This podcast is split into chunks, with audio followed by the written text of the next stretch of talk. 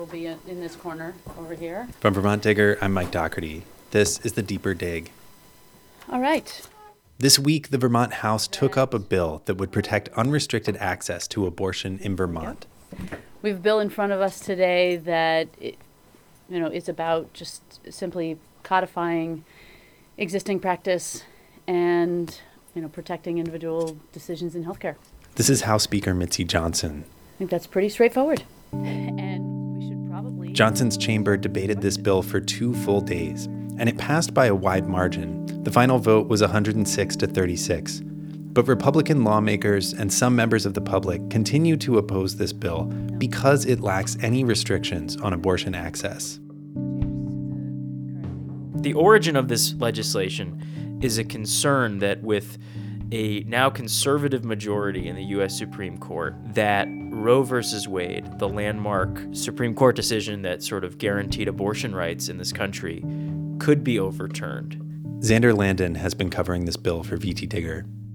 And we're seeing legislatures not only in Vermont but across the country with, you know, democratic majorities taking steps to enshrine abortion rights and access to reproductive health care into state law. So that's what we're seeing in Vermont with this legislation H57. As written, abortion policy experts are saying that this would be likely the most expansive protection of reproductive health services in state law in, in the United States and throughout the country. So, before we get into what happened this week, I, I feel like we should acknowledge that we are two guys talking about what is essentially a women's health issue. Why were you following this debate? Well, I am uh, VT Digger's political reporter, and so I follow sort of the issues that are the most controversial and political in the state house this legislative session has been going on for a couple of months now, and this has become very quickly the biggest issue of this session. What did this debate show us about the politics of the legislature right now? In November, Democrats picked up a bunch of seats in the House of Representatives. They already had a majority, but now they have an even bigger majority. And that gives them even more power to push through their agenda. Democrats, you know, wrote this bill, which they say is essentially just codifying the state's current abortion practices into state law and protecting them and making sure that a federal overturn of Roe v. Wade would not affect those rights. It all becomes if Roe v. Wade falls, the the landscape gets gets very shaky. We have seen courts in some jurisdictions start to restrict existing rights and freedoms, and we want to make sure that future women in Vermont have the same options and protections that women have had for the last 46 years here.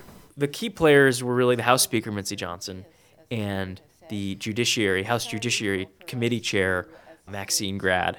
They have been facing criticism from citizens and from Republicans saying that this legislation goes too far.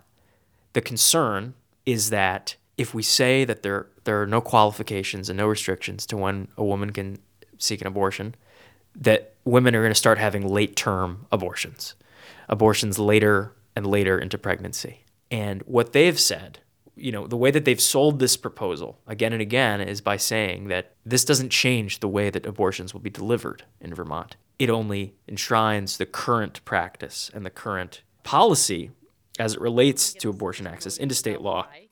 If people are unhappy with what is currently available, they're going to be equally unhappy with with this law. Um, we have asked medical providers and our legal staff and various lawyers what could be allowed that is not currently allowed, and the answer is nothing. It does not change anything. It does not change a thing. Jill Krowinski, the Democratic House Majority Leader, you know, framed the Democrats' position on the floor very well basically saying that this is about securing rights that women in Vermont have had since Roe v. Wade in the event that the decision was overturned at the federal level. This legislation secures Vermonters' rights. I believe it is a very deeply personal decision of whether and when and how to become a parent, and there should be no shame.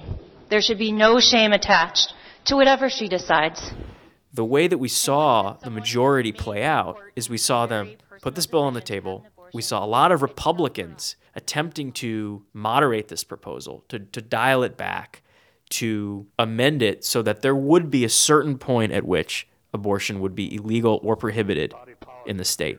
Compromise is, is what we strive for, and that's what I've tried to do in this bill to satisfy those people that are pro choice, giving a woman a choice up to essentially 24 weeks. There were two amendments, for example, that would have prohibited abortion after 24 weeks or six months, which is the point at which a lot of medical providers say that a fetus is generally viable. I think it's important that we deal with all the issues involved in this, and one of them is um, making sure that we don't have late term abortions for no medical point of order. We also saw attempts by Republicans to make abortion access in Vermont more restrictive than it is now. We saw attempts to require minors to have to notify or get the permission of their parents to, to have an abortion, which under current law isn't a requirement. We saw them attempt to give a fetus personhood rights under state law. There were about a dozen amendments that would have either dialed back the Democratic position, the Democratic bill, or make re- abortion even more restrictive than it is. And every single attempt was shot down overwhelmingly. Republicans never even got close. The reason that we're doing this is out of some fear of something that's going to happen in the future. And I don't know why where that where that bright line is that uh, we have to be concerned about this, but not that. I think that Republicans and some Democrats were ultimately upset that there wasn't any compromise on this legislation you know, one Republican representative called this quote fear legislation that w- that we're legislating these protections based on concerns, um, hypothetical and concerns. Secondly, Madam Speaker, I find it a little unique that we would choose to uh, make something legal in law because it won't ever happen. And I think that it's important also to note here that Republicans that I spoke with, they're largely pro choice most of them don't want to restrict a woman's access to abortion in a major way. They, but they were concerned that this bill would sort of open up access too broadly. And they wanted to see some provision that would, as the House Minority Leader Patti McCoy told me, put bumpers on access. Not make it harder in all cases, for a woman to get an abortion, but ensure that abortions in the later stages of pregnancy could not happen. On Thursday, while House members were debating the last few amendments on this bill, I drove to the University of Vermont Medical Center, the largest hospital in the state. And I talked to a medical official there who told me there's something lost when abortion procedures are discussed in the abstract people don't take this lightly, and I think that anybody who believes that uh, women come into this with a cavalier attitude doesn't understand the process. That has not been my experience, and I think that understanding the social circumstances and the conditions with which each person comes is lost in the, in the communications that are going on. This is Dr. Ira Bernstein. He's the chair of obstetrics and gynecology at the UVM Medical Center. He's worked there for almost 30 years.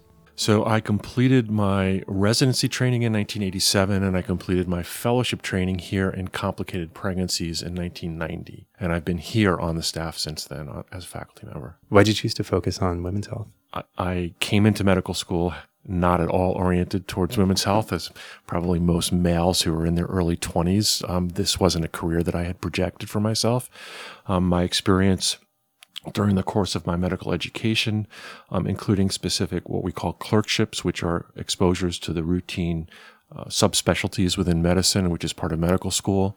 I just found that a calling in obstetrics in particular and was really excited by my interactions there. When you say a calling, what does that what does that look it like? Just, it, it, it's more a feeling than a look. I think that it's about where you're comfortable, the people that you're interacting with, how you feel when you're experiencing the clinical care environment. Birth's a pretty exciting place to be. And I think for most people, well, it's hard to believe that everybody doesn't choose to go into obstetrics and medicine since birth is such an amazing uh, thing to be involved with for couples. And I have to say that that's really what drove me primarily, I think. Gotcha. Maybe an obvious question, but have you performed abortions? I have. I don't know that it's necessarily an obvious question because I think that while we participate in training and one of our obligations as a training program for residents is to have a abortion service that's opt out so that people can choose not to participate, but we must provide that as part of our calling for having a residency. Uh, as a clinical practice, that wouldn't necessarily have been part of my practice, or it wouldn't absolutely have been part of my practice. It might not have been. As somebody who's performed this procedure, there's a lot of conversation about it in politics, kind of in the abstract. How do you describe the reality of, of what an abortion procedure is actually like? Well, I mean, I think the reality is the interaction with the patient, and that patients come to you with a, a concern clinically. For most of my career, the abortions that I participated in were what would be considered fetal or medical indications. These were not predominantly elective. That was just the, the choice that I made and the ones that I was involved with. So in those environments, the vast majority of those women had babies that had significant medical problems that they believe would be burdensome to the children themselves and to the families, and were making a choice that they didn't want to continue those pregnancies. And my responsibility as a provider of care was to say, I can help you with this and um, help that process along. What's it like for you as the provider? I mean, when somebody comes to you and they're in that situation, how do you move forward in that? Well, everyone's different, right? Every interaction is about you interacting with a person. All of them have different stories. All of them come to you with different stories. And so every, every time you discuss uh, this choice that a family's making or that a woman's making, you recognize the unique elements of that choice. And some you can relate to and some are harder to relate to. Um, but I think that each time you try to support the people and provide the care that they're requesting. When I was setting up this interview, I was told not to use the term late term abortions and that it's a term that uh, you kind of bristle at. I wonder if you can explain why. Because uh, it, it, doesn't mean anything to us. So in, in pregnancy, we talk about term and preterm. Term for us is a, a gestational age period which starts at 37 weeks of pregnancy and goes to 42 weeks. Late term for us is beyond 41 weeks. We call that late term in the nomenclature of pregnancy management no one that I have ever met does terminations late term, meaning that they do them beyond the due date of 41 plus weeks. We have never done anything close to that here in terms of gestational age. And it is, uh, at least for our institution, misleading to imply that we have been, we participate in that, those terminations at those gestational ages. Around the recent debate here in Vermont, there's been a lot of conversation, if not about late term as you just defined it, but kind of third trimester abortions, kind of late in pregnancy abortions. I wonder if you could talk a little bit about what that actually looks like if somebody is in their third trimester, a patient decides that for whatever reason she wants to terminate that pregnancy. If that happened today, a patient came yeah. to you, what, what would so happen? So first, we almost never do the third third trimester terminations at this institution. That would be an extraordinarily rare event, and in because if we think about gestational age and we talk about it in weeks as obstetricians, so the third trimester generally starts around 26 weeks. And I can't recall a termination we've done beyond 26 weeks. On occasion, we do induced labors at that point in time, uh, which has consequences to the fetuses because we believe that we are acting in the best interest of the mother. And there are diseases that happen during the course of pregnancy where moms get very sick and they can be lethal diseases. They can kill women.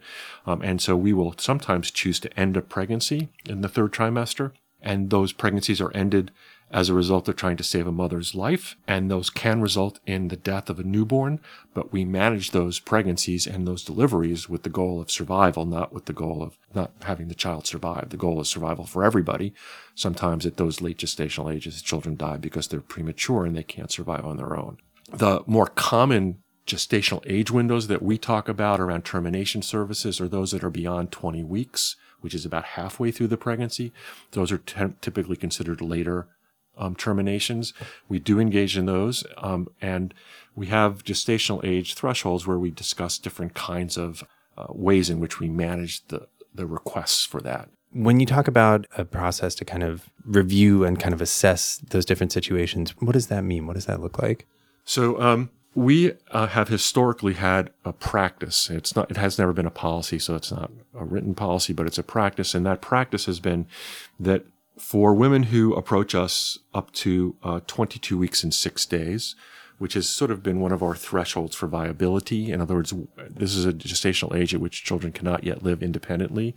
Up until that gestational age, we have allowed individual providers in association with an individual department to decide about supporting a request for termination. So a woman comes in at those gestational ages, then we say, okay, do we have the skills to provide that? Can we do that? Is it a reasonable request? And that's all decided within the um, doctor patient relationship and inside the department. At 23 weeks and beyond, our practice has been that there needs to be a wider consideration. And remember that we're talking about not just uh, what some people would consider elective terminations or terminations by choice. These are also with maternal and fetal indications. Mom's life is at risk. Baby has a bad birth defect or including genetic abnormalities. Once we get to 23 weeks of gestation for all comers, we um, require a broader review of the request. And that means we include our pediatricians, our neonatologists who specialize in newborn care, hospital ethicists, geneticists, OB providers, um, and our chief medical officer, all of who can review the details of the case and make a decision whether it's reasonable to proceed. So those are the players involved. I'm, I'm interested to hear that there are ethicists involved there. It seems like everyone else in that chain is specifically uh, coming at it from a medical perspective. I'm curious where the ethics come in. Like, what are the considerations being so discussed I'm, there? So I'm not an ethicist. Sure. I, I have been at the table for these discussions. I think the issue of what is the request based on?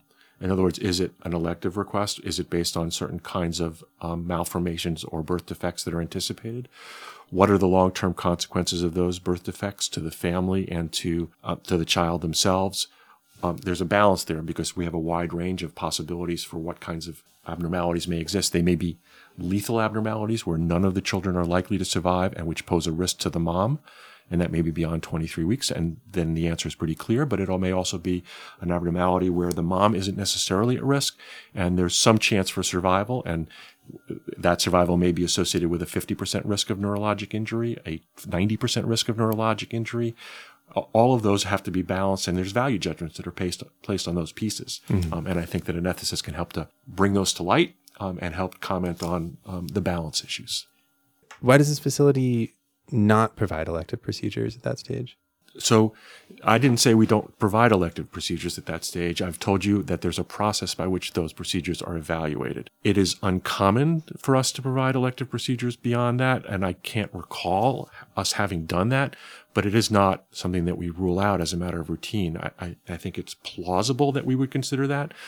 But each of our providers also has a moral guide and a, and a conscience about how they proceed.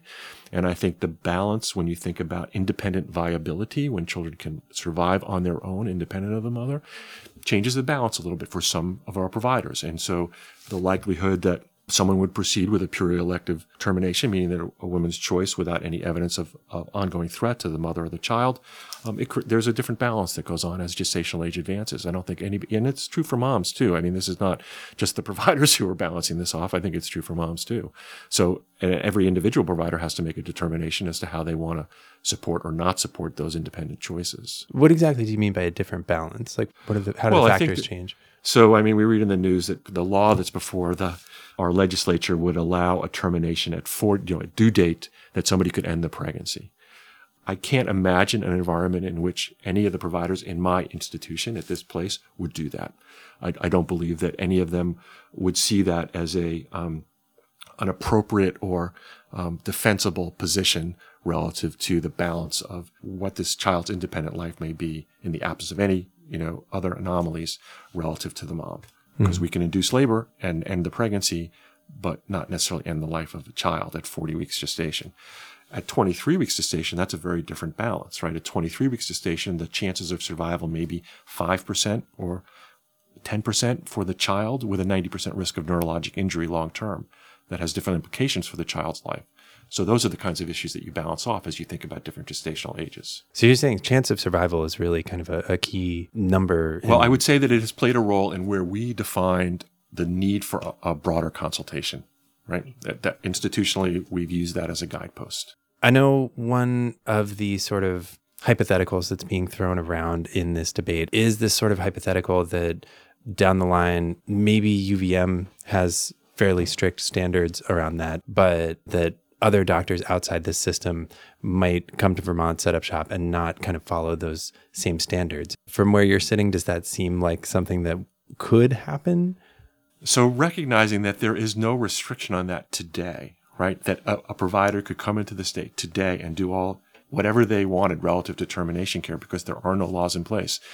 The idea that the law that's been proposed um, passes I don't see how that changes the existing status. Can I imagine that, happening? One could imagine anything, right? Anything's possible. Do I see that as likely? I don't see that as likely. Do I see that as an institutional likelihood? I think the chance of that is zero. We are not going to change our practice if the law were to pass as it's currently structured. We will continue to do what we are doing because we have internal guidance that um, we've all agreed to to date that says this is the way we want to practice. I won't be here forever. Someone else will come in. They may have different ideas and thoughts about how all of this should work out. I won't be part of that discussion. Right. That is something I'm curious about. I mean, how, as ideas about these sorts of things evolve over time, how do those practices and policies evolve along with them? So it's changed a little bit over time with the presence or absence of board guidance. The board guidance was pretty clear, and prior to the board dropping any guidance in this area, the department chair of OBGYN had a lot of latitude. With the elimination of that policy, this has now become an institutional policy, which is owned at the chief medical officer position. The chief medical officer then has the owns the practice, the policy which we're developing, uh, you know, a formal written policy, and it will apply to all healthcare services. Similarly, once again, that's a while we will establish guidelines for today and for tomorrow, and over the course of time, these things can evolve, and other chief medical officers, um, other physicians can think of these things in different ways and may choose to provide different kinds of guidelines and set up different rules and regulations. You know, one of the things that it does seem like this law would change in a way, it in terms of when you're looking at these sort of like hypothetical future scenarios, it does put a lot more burden on you essentially or on just kind of the the medical landscape of Vermont to make the decisions about how termination care works well, well I mean I got to say that's my job. I'm a obstetric and gynecologic provider. I make decisions about healthcare every day in my interaction with patients. That's what we do. We help women get optimal care in any number of areas. This is one of the areas where we do that you know, you've drawn a distinction between termination services and all the other things we do, but for us, it's part of the, the care that we provide for women. Um, I don't see that as a problem. I, I think that we're well equipped to help women make these calls um, in the doctor patient relationship um, and to provide those services safely. There's no area where you would want any kind of narrowing from the I, state law. I do not need, I do not need government, nor do I think it's particularly helpful for government to help provide guidelines for clinical care. As I've mentioned earlier, we have provided some internal guidelines and, and, and standards that we live to because we believe they are correct, and we will continue to do that. Again, for me individually, it doesn't matter if the state law changes, our practice will not change in the short term.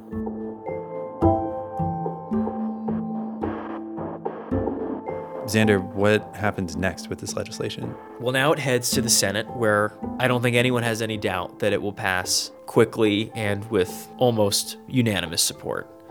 The Senate leader, Tim Ashe, has pledged this session to be also introducing an amendment to the Constitution, Vermont's Constitution, that would additionally enshrine abortion access into law.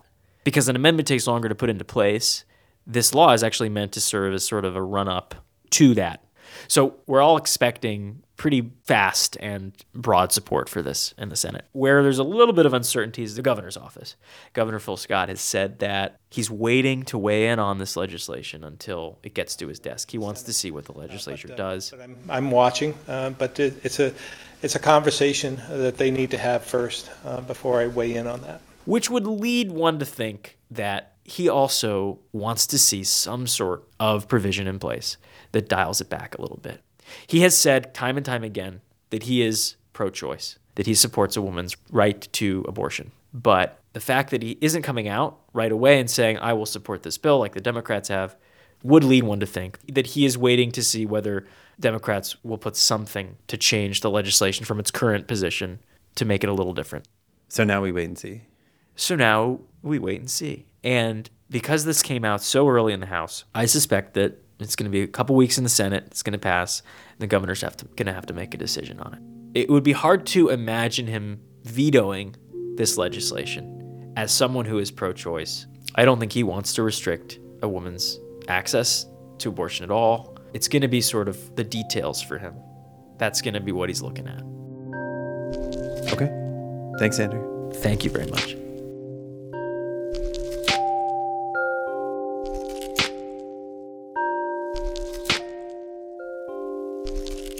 You can find Xander's reporting on the abortion debate at vtdigger.org. You can also subscribe to this podcast to get new episodes delivered to your phone or computer as soon as they're released.